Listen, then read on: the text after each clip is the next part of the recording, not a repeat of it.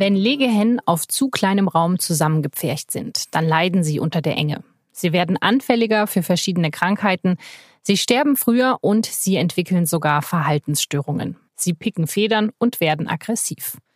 Auch Menschen tut Enge nicht gut. Natürlich geht es uns allen besser als Legehennen, aber wer sich tagtäglich durch den Berufsverkehr quetscht, in viel zu vollen Supermärkten einkaufen muss, lange nach einem Parkplatz sucht oder sich am Samstag durch die Innenstadt durchdrückt, der erlebt vor allem eins. Stress. Und Stress ist auch für unsere Gesundheit schlecht. Wie die Legehennen werden wir schneller aggressiv. Das Risiko für psychische Krankheiten wie Depressionen wächst. Stress führt zu Bluthochdruck und macht eine Herzerkrankung wesentlich wahrscheinlicher. Und trotzdem zieht es immer mehr Menschen in die großen, stressigen Städte. Und weil deshalb der Wohnraum so knapp ist wie schon lange nicht mehr, werden die Städte immer noch enger und dichter bebaut. Nachverdichtung nennt sich das Ganze. Und genau darüber wollen wir heute bei das Thema sprechen. Wir reden nämlich ständig über die Wohnungsnot und die hohen Mietpreise in den Städten. Ständig heißt es, die Städte müssen mehr tun und es müsse mehr gebaut werden. Aber wenn dann gebaut wird, dann beschweren sich meistens alle. Über die Enge, über die zu betonierte Freifläche, über die nervige Baustelle. Ist Nachverdichtung wirklich so ein Allheilmittel und wie muss Nachverdichtung aussehen, damit sie funktioniert? Darüber spreche ich heute mit Gerhard Matzig. Er schreibt für das SZ-Feuilleton über Architektur, was er auch studiert hat. Sie hören das Thema. Mein Name ist Laura Terbell und ich freue mich, dass Sie zuhören. Das Thema. Der Podcast der Süddeutschen Zeitung.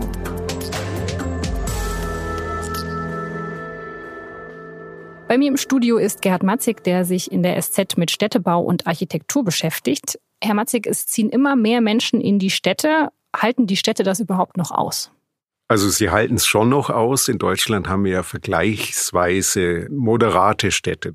Wir kennen die Bilder von asiatischen Städten ohne jeden Standard, wo die Wanderarbeiter auch auf das Schlimmste zusammengepfercht werden. Diese Megacities, die kennen wir so ja gar nicht von Hannover bis München.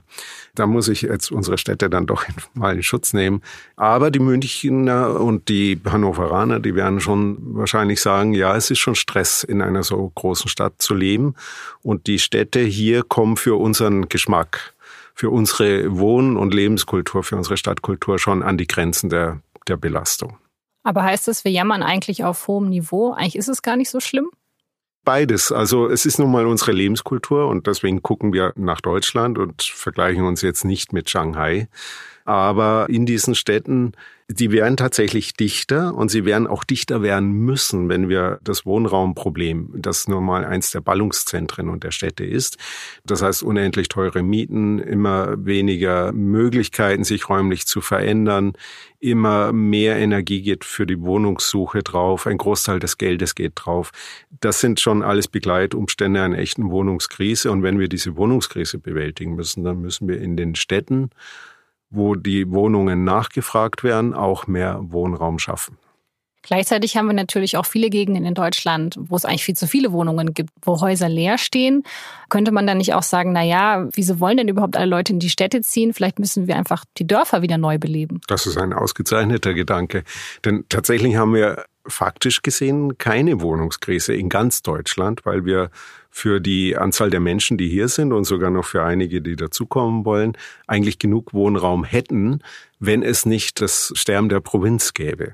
Das heißt, wir haben eine Landflucht, die Menschen ziehen in die Städte, weil dort die Jobs sind und man könnte da schon gegensteuern. Deswegen wäre, bevor wir über Nachverdichtung in den Städten sprechen, müsste man erstmal klären, warum tun wir denn nicht mehr, um das Land zu stärken? Denn es gibt ja auch viele Menschen, auch junge Menschen, die lieber äh, entspannt auf dem Land leben wollen, die vielleicht kleinere Stadtgemeinden auch gut finden, die nicht ständig in Millionenmetropolen herumhipstern müssen und da ihren urbanen Lifestyle pflegen müssen. Also es gibt da schon auch andere Lebensmodelle. Nur das Problem ist, wir haben zum Beispiel keine gute Internetinfrastruktur auf dem Land. Wir haben eine immer schlechtere Versorgung mit Infrastruktur wie Krankenhäuser, Straßenausbau, Schulen. Das geht ja eher zurück, weil das wird vor allem dort gemacht, wo die Menschen hinziehen, also in den Städten. Das heißt, wir haben also ein infrastrukturelles Ausbluten der Länder. Es gab sogar mal eine Unternehmensberatung, die gesagt hat, man sollte überhaupt keinen Cent mehr ins Land investieren, weil die Menschen in Zukunft nicht mehr auf dem Land leben wollen. Aber das ist natürlich ein Druckstoß, wenn man dort nichts mehr investiert dann schafft man ja erst die Grundlagen, dass dort auch keine Menschen mehr leben. Man könnte auch dafür sorgen, dass man die Jobs wieder in die Länder bringt, also durch eine politische Steuerung. Das muss nur gewollt sein. Also man kann schon ausgleichend sagen, auf dem Land, wo es ja genug Wohnraum gibt, kann man mehr tun, damit die Menschen dort auch gerne wohnen bleiben. Wenn man das erschöpft hat, dann wird sich aber trotzdem noch die Frage stellen, wie gehen wir in den Städten mit dem dann immer noch großen Wohnraumproblem um. Das heißt, an der Nachverdichtung in den Städten kommen wir nicht vorbei. Und würden Sie sagen, dass da momentan genug getan wird? Also wird schon genug gebaut in den Städten jetzt endlich? Es wird nicht genügend gebaut, aus unterschiedlichen Gründen. Ich glaube, es gibt so eine Zahl, wir brauchen ungefähr 400.000 Wohnungen jährlich neu. Gebaut werden davon etwa 60 Prozent. Aber es werden die falschen Wohnungen gebaut, nämlich sehr große, teure Wohnungen oder sehr kleine, teure Wohnungen. Es wird kaum etwas getan für normale Familienwohnungen und für bezahlbaren Wohnungsraum. Da sehe ich ein Politik- und ein Marktversagen. Der Markt produziert halt das, was nachgefragt wird und was eine hohe Rendite hat. Und die Politik hat sich aus dem öffentlichen Wohnungsbau vor einigen Jahrzehnten schon verabschiedet. Aus einer Idiotie heraus, weil man damals Hochrechnungen geglaubt hat, dass Deutschland ein schrumpfendes Land sei. Nun stellen wir uns aber immer mehr als ein Zuwanderungsland heraus. Also es ist genau das Gegenteil passiert. Und außerdem hat man die Entwicklung der Verstädterung nicht gesehen. Und das ist eine weltweite Entwicklung. Also auch Deutschland kann sich dem nicht komplett entgegenstellen. Tatsächlich leben in Zukunft einfach mehr Menschen in den Ballungszentren. Das hat Deutschland komplett verschlafen. Deswegen spreche ich von einem Politik- und einem Marktversagen. Tatsächlich fehlen uns im Moment eine knappe Million Wohnungen. Prognosen zufolge werden 2050 sieben von zehn Menschen in Städten leben. In Deutschland liegt der Grad der Verstädterung sogar noch über dem Durchschnitt. Die Deutschen sind Städter oder werden es. Deshalb wird in vielen Städten gerade gebaut. Dabei gibt es letztendlich zwei Möglichkeiten. Entweder man erschließt komplett neue Wohngebiete an den Stadträndern. In München passiert das zum Beispiel gerade im Westen. In Freiham sollen bald 20.000 Menschen wohnen. Oder aber man baut zentral in den Städten und zwar auf Flächen, die bislang noch frei stehen. Das ist die sogenannte Nachverdichtung. Besonders beliebt ist die Nachverdichtung nicht. Häufig werden so die letzten freien Flächen einer Stadt zubetoniert. Wie dicht gebaut werden darf, das wird im Baurecht festgelegt. Zum Beispiel mit der sogenannten GFZ. Das ist die Geschossflächenzahl. Die GFZ legt fest, wie das Verhältnis zwischen der Größe des Grundstücks und der Wohnfläche maximal sein darf. Wenn ich zum Beispiel ein 200 Quadratmeter großes Grundstück habe, auf dem ein Bungalow mit einer Größe von 100 Quadratmetern steht, dann habe ich eine GFZ von 0,5. Je höher der GFZ ist, umso dichter kann ich bauen und umso wertvoller ist auch der Boden, auf dem ich baue. In Hongkong liegt der GFZ meistens im zweistelligen Bereich. In deutschen Vorstädten deutlich unter 1. Nachverdichtung hat viele Vorteile. Man nutzt bereits bestehende Infrastruktur und baut in einem Viertel, das bereits gewachsen ist und funktioniert. Außerdem ist die Nachverdichtung quasi das Gegenkonzept zur sogenannten Zersiedelung. Die passiert, wenn sich um die Städte und Dörfer herum ein immer größerer Speckgürtel mit einem Einfamilienhaus nach dem anderen bildet. Aber die Zentren selber verweisen.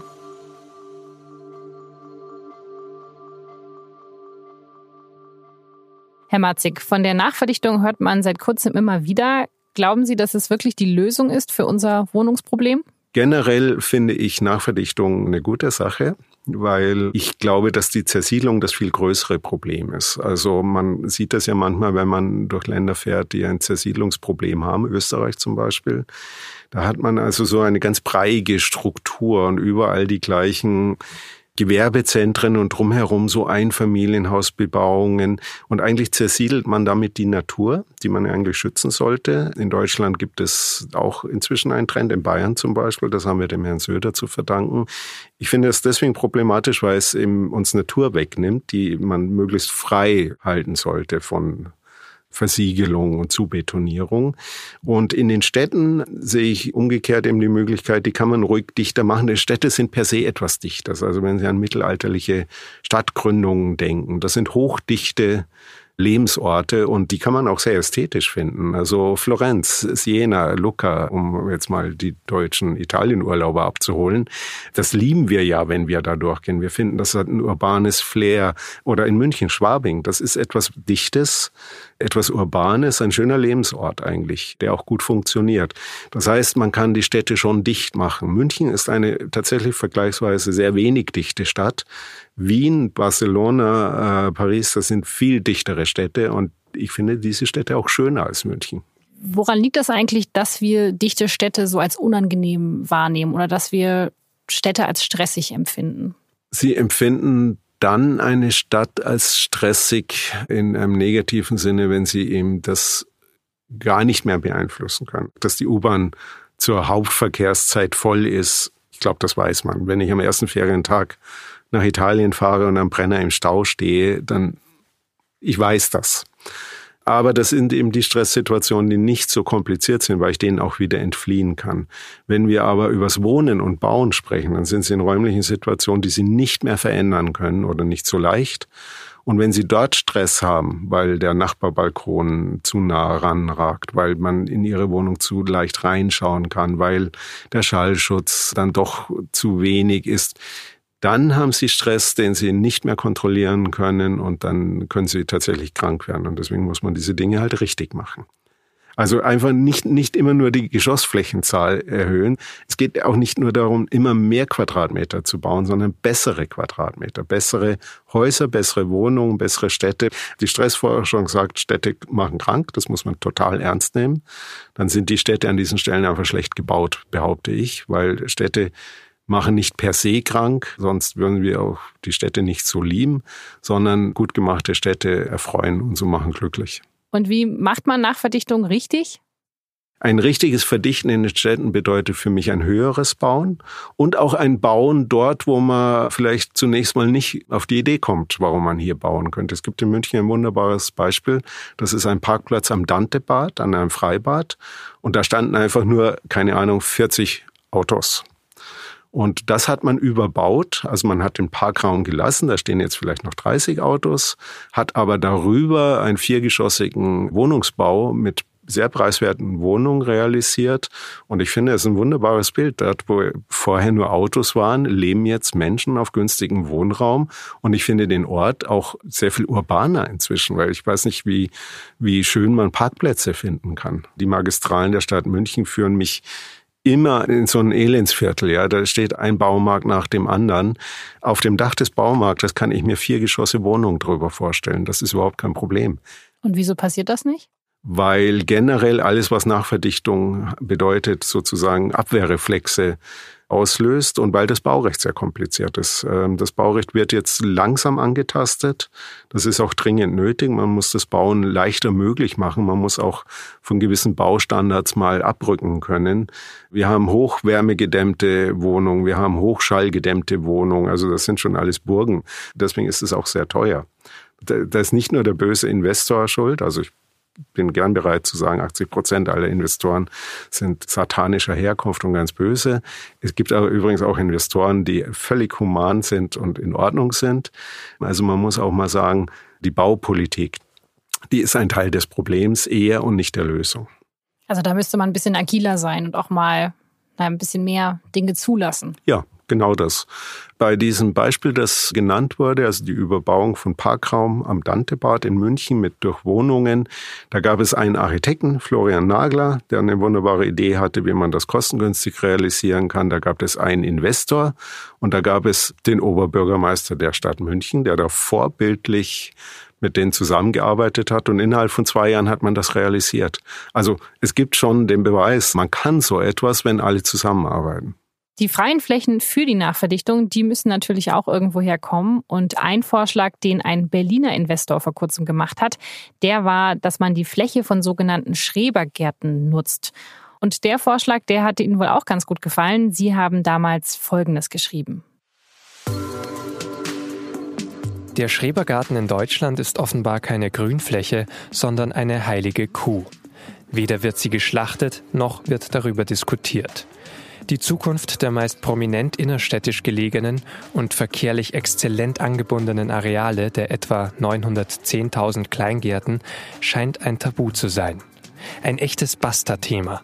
So steht das ja auch im Koalitionsvertrag von Rot-Rot-Grün in Berlin. Kleingärten werden dauerhaft gesichert. Sie haben nach dem Artikel ziemlich viele Leserbriefe bekommen, die sich alle sehr über diesen Artikel aufgeregt haben, dass sie gesagt haben, das kann jetzt nicht die Lösung sein, dass die Schrebergärtenbesitzer jetzt das Wohnungsraumproblem lösen müssen. Können Sie die Kritik verstehen? Also ich habe in fast 30 Jahren Schreibens für die SZ noch nie so eine große Resonanz bekommen und noch nie eine so einhellig negative wie auf diesen Artikel. Nun habe ich nicht die Abschaffung der Schrebergärten gefordert, um das ein bisschen gerade zu rücken, sondern ich habe ähm, aufgefordert dazu, äh, dass man auch über Tabuthemen mal nachdenken muss und dass man sich fragen kann, ob die geschichtliche Bedeutung der Schrebergärten, die sind ja entstanden, um eine notleidende Bevölkerung mit Lebensmitteln zu versorgen. Und ähm, Menschen, die auch keinerlei Zugang zu Grünraum haben, können so am, am Grün teilnehmen. Das war ein sehr sozialer und auch irgendwie guter Gedanke. Der ist aber über 100 Jahre alt und unsere Städte sind jetzt nun nicht mehr so, dass sich niemand mehr oder dass sich ganz viele Menschen keine Kartoffeln mehr leisten können. Ich kann meine Kritiker aber schon auch verstehen. Ich habe dann auch versucht, wirklich den meisten zu antworten. Und viele haben mir auch nicht nur böse Briefe geschrieben, sondern auch mich manche Argumente anders sehen lassen. Das ist übrigens wunderbar in der Kommunikation mit Lesern. Das mag ich auch in Leserbriefen.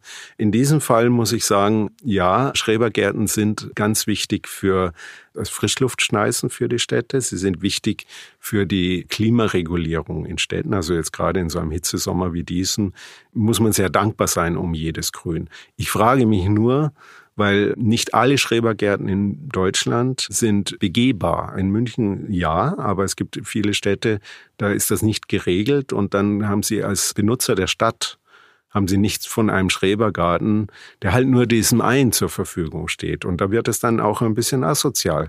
Und da habe ich mich gefragt, könnte man daraus nicht auch Parks machen. Also ich will jetzt nicht Luxusvillen daraus machen für wenigere Superreiche. Das war nicht der Vorschlag. Aber der Artikel ist so verstanden worden. Und man muss sich dann als Autor immer kritisch fragen, wenn er so verstanden wird von so vielen Menschen, dann hat man ihn vielleicht auch nicht richtig geschrieben. Was war denn zum Beispiel ein Argument, was Sie vorher so noch nicht gesehen haben, was von einem Leser kam? Also ich habe mir von dem zuständigen Verband die Zahlen besorgen lassen und die Quadratmeter ausgerechnet, bin dann auf ein Prozent der Bevölkerung gekommen. Dann hat mir einer geschrieben, also ganz minutiös, wer ihn wann besucht in diesem Schrebergarten und seine Familie ist dabei und die Kinder, die müssen auch noch lernen, wie man Blumenbeete anlegt und so weiter. Und dann kommt er auf eine ganz andere Zahl und da habe ich mir gedacht, da ist schon was dran. Aber ich fand die Resonanz, die Sie bekommen haben, so ein bisschen bezeichnend für das Thema Nachverdichtung, weil sich die Leute ja so extrem dagegen wehren. Also es gibt, glaube ich, kein Nachverdichtungsprojekt, was irgendwie keinen öffentlichen Protest vorruft, ja. in meiner Wahrnehmung. Ja, wann immer ein neues Auto rauskommt, heißt es Urban irgendetwas. Ja, also Urbanität ist eigentlich ein positiv besetzter Begriff und das, was damit zwingend einhergeht, räumliche Dichte, wird eben von uns als negativ gesehen. Aber Städte sind Orte der Integration, sind Orte der Veränderung per se. Also man kann das nicht unter ein, irgendeine museale Glocke stellen und sagen, hier verändert sich nichts mehr. Das hätte natürlich jeder gerne. Aber ich glaube, man kann sich auch der Einsicht, dass wir mehr billige Wohnungen brauchen in den Städten, weil sich alle die Städte leisten können müssen, weil in den Städten ist Bildung, in den Städten sind die Jobs. Deswegen können wir die Städte nicht zu einer Zone der Besitzstandswahrer machen lassen. Und es passiert ja auch. Also auch München verdichtet sich. Also Rundstockgelände ist ein Beispiel an der Isar oder das Schwabinger Tor in Schwabing. Das findet auch nicht jeder gut. Und jetzt muss man mal sehen, ob die Sachen so gut gebaut sind, dass die Menschen dann zu dem Ergebnis kommen, doch, das hat eine Qualität, das mögen wir. Man hat ja auch deswegen ein Problem mit der Nachverdichtung, weil in der letzten großen Nachverdichtungsära der Nachkriegszeit der 60er und 70er Jahre, wo so Dinge wie Neuperlach entstanden sind. Da hat man zu wenig auf die architektonische und stadträumliche Qualität geachtet. Und deswegen glauben wir jetzt immer, wann immer nachverdichtet wird, da entsteht ein unansehnlicher Betonberg, eine Bettenburg, ein, ein, ein, ein Wohnregal, ein Termitenhügel, da gibt's ja Tausende von lustigen Schimpfnamen. Und das hat viel mit dieser Erfahrung zu tun, aus der Baugeschichte heraus, weil man viele Beispiele kennt, wo die Qualität einfach nicht stimmt. Es gibt aber, es gibt einfach die Architekturen und es gibt die Architekten, es gibt die Stadtplaner, die so etwas hervorragend lösen können. Und es gibt auch Beispiele dafür, wo Dichte angenehm ist.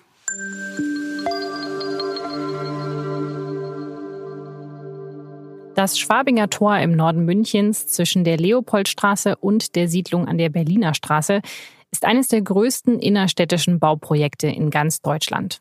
Hochhäuser mit 14 Stockwerken entstehen hier, ungefähr 50 Meter hoch. Über 200 Mietwohnungen, Geschäfte und Büros. Das Architekturbüro von Andreas Garkisch hat das Projekt mitgeplant, allerdings nur einen Teil, denn die neuen Gebäude wurden von unterschiedlichen Architekturbüros gestaltet. Jedes hat so seine Handschrift. Das kennt man ja selber, wenn man jetzt alle Farben mischt, wird es dann irgendwie auch ein bisschen beliebig und langweilig. Und es gibt natürlich Stellen, die einem besser gefallen, Stellen, die einem weniger gut gefallen, aber diese Spannung macht letztendlich Stadt aus. Also das ist auch wichtig, dass es, dass man nicht zu sehr versucht zu harmonisieren, weil das wird dann nur monoton. Das ganze Gelände soll urban wirken, aber trotzdem großzügig. Die Erdgeschosse sind sechs Meter hoch. Hier finden sich Läden oder Büros. Es gibt viele öffentliche Plätze auf dem Gelände. Man muss aber auch darauf achten, und das wird immer schwieriger, dass man eine Mischung auch an verschiedenen Nutzungen hat, nicht nur Wohnen, also dass ich mal ein Bier trinken gehen kann, dass es einen Biergarten gibt, dass ich die Attraktivität von einem Gebiet hat auch sehr viel damit zu tun, dass, wie die Läden funktionieren. Das ist gerade im Bereich Einzelhandel relativ schwierig, weil es wird, glaube ich, auch wieder schwieriger durch den Internethandel, kleinere Läden zu finden, weil die wirtschaftlich nicht so tragbar sind. Und dann entscheiden sich die Investoren oft ganz darauf zu verzichten. Das heißt, dann wird meistens wird nur ein, ein Supermarkt, eine Drogerie vorgesehen und die Erdgeschosse werden dann meistens auch mit Wohnen besetzt. Das ist schon mal ein Problem. Wohnungen sind meist lukrativer und auch einfacher zu vermieten. Also sind auch die Erdgeschosse in Neubaugebieten häufig mit Wohnungen belegt. Das bedeutet aber auch, dass man beim Spazierengehen schnell mal unfreiwillig in Wohnzimmer reinschaut. Dabei ist die Privatsphäre für Garkisch eigentlich das Wichtigste bei Nachverdichtungsprojekten. Wir haben in den Erdgeschossen nur Nutzungen, die auch zugänglich sind, also Läden, Gastronomie, äh, Foyers, kein Wohnen. Ich glaube, das ist allgemein so, dass wenn ich eine höhere Dichte habe, muss ich mich sehr stark darum bemühen, die Privatsphäre der Wohnungen, also dass die, die nicht einsehbar sind, dass ich Freiräume habe mit einer hohen Sitzqualität, von denen ich aus runterschauen kann, aber nicht jeder reinschauen kann. Ich will ja auch, dass die Leute in Ruhe ihre, auf ihre Terrassen und in ihren Gärten sind. Und deswegen ist es sehr wichtig, wie die Privatsphäre sich verhält zum öffentlichen Raum. Und wir nennen das immer die Schwellenausbildung.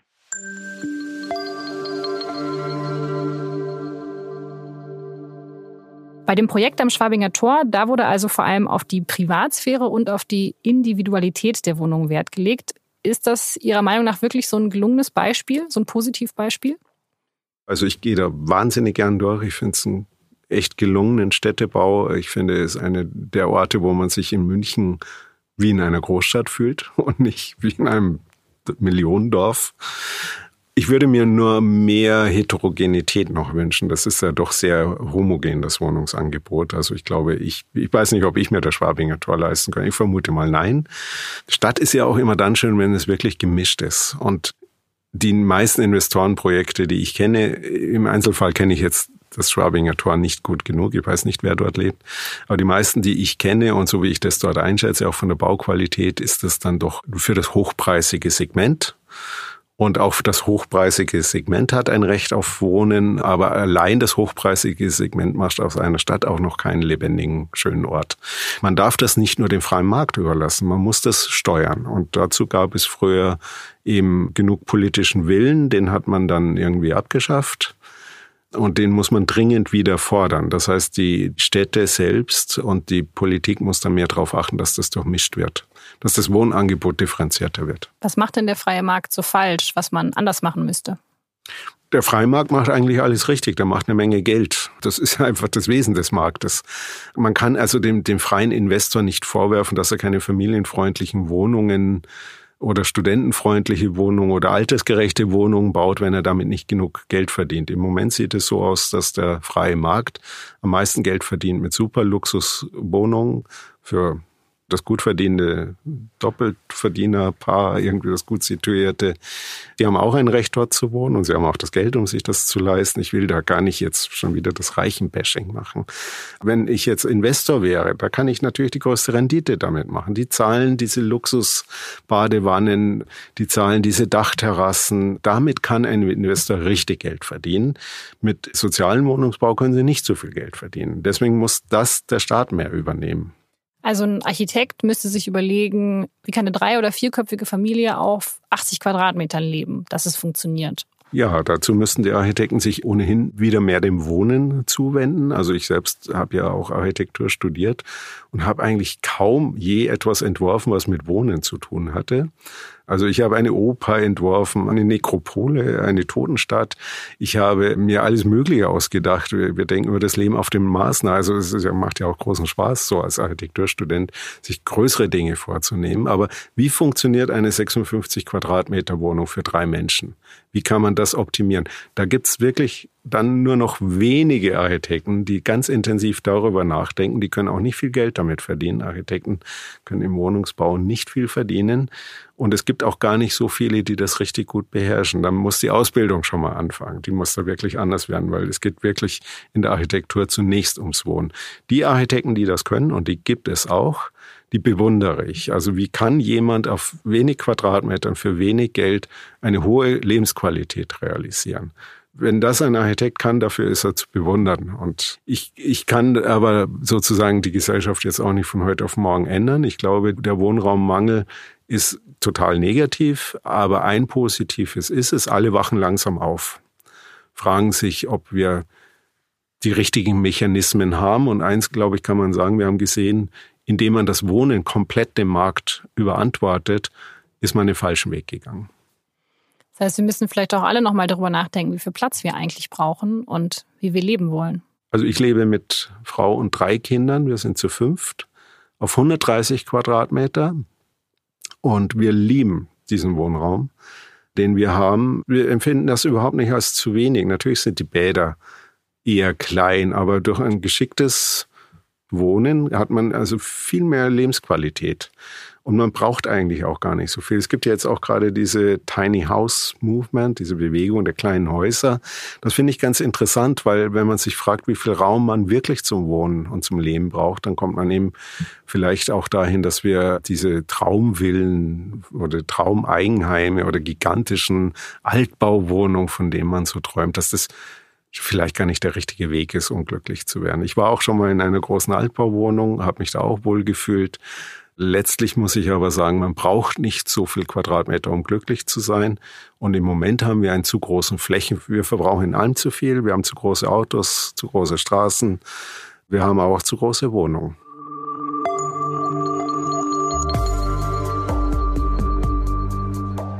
Das war das Thema für diese Woche über Nachverdichtung mit Gerhard Matzig.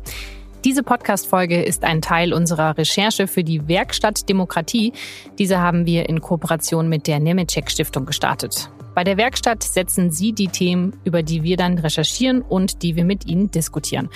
Und Sie haben sich für das Thema Wohnen entschieden, weshalb wir dazu gerade viele Texte veröffentlichen. Alle Inhalte zu dieser Recherche finden Sie auf sz.de. Den Link dazu, den gibt es in unseren Shownotes. Und wir haben übrigens in diesem Jahr schon zwei weitere Schwerpunkte zum Thema Wohnen umgesetzt. Die Links dazu, die finden Sie auch in den Shownotes. Wie immer wurde dieser Podcast von Vincent Vitus Leitgeb und von mir, Laura Terberl, produziert. Alle Infos über das Thema und unsere anderen SZ-Podcast-Formate finden Sie auf sz.de-podcast. Und wie immer freue ich mich über Feedback und Anregungen. Dafür einfach eine Mail schreiben an podcast.sz.de. Ich sage ganz herzlichen Dank fürs Zuhören. Bis nächste Woche.